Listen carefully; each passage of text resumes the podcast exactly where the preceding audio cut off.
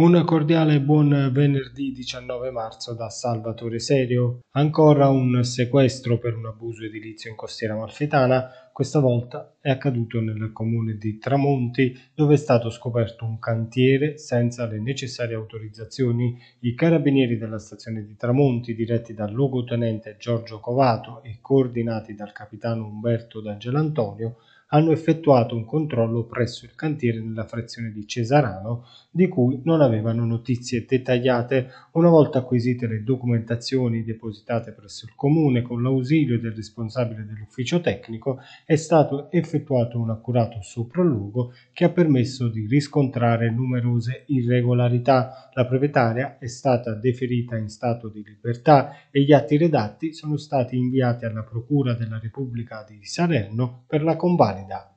L'Ufficio italiano brevetti e marchi della Direzione generale per la tutela della proprietà industriale del Ministero dello Sviluppo Economico ha rilasciato l'attestato di registrazione per marchio di impresa alla Deco di Cetara, un tassello aggiunto importante nell'iter che ha visto prima l'istituzione della denominazione comunale, poi la nomina della commissione e l'approvazione del regolamento. L'immagine del marchio, mari e monti stilizzati, con sulla destra la torre vicereale, simbolo del borgo dei pescatori costiero, sottolinea anche nei colori la sua identità mediterranea, il blu del mare e del cielo, il verde delle colline e delle produzioni locali, il giallo dei limoni e la tutela dei valori storico-culturali, materiali ed immateriali di Cetara, rappresentati dal monumento che ospita ospita tra l'altro anche il Museo della Colatura di Alici.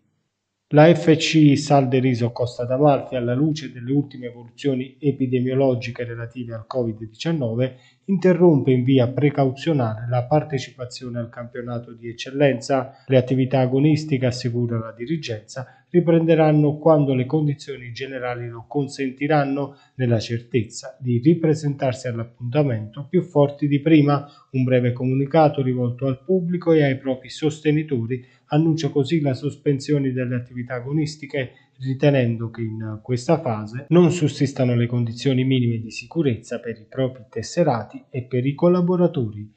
Chiudiamo con i dati legati all'emergenza coronavirus in costiera malfitana. Nella giornata di ieri sono stati 5 i nuovi casi di positività registrati, 4 ad Agerola e 1 a Conca dei Marini. Si registrano fortunatamente anche 16 guariti, 14 dei quali a Tramonti, uno ad Trani che torna covid-free e uno a Cetara. Dall'inizio della seconda ondata in costiera malfitana sono stati 2075 i contagi registrati. Le persone attualmente positive nella Divina sono complessivamente 314, mentre il numero dei guariti sale a 1740. Era questa l'ultima notizia. Nel salutarvi porgo i miei più cordiali auguri a tutti papà e vi rinvio a domani per la prossima edizione con le news locali. Non mi resta quindi che augurarvi un buon proseguimento di giornata.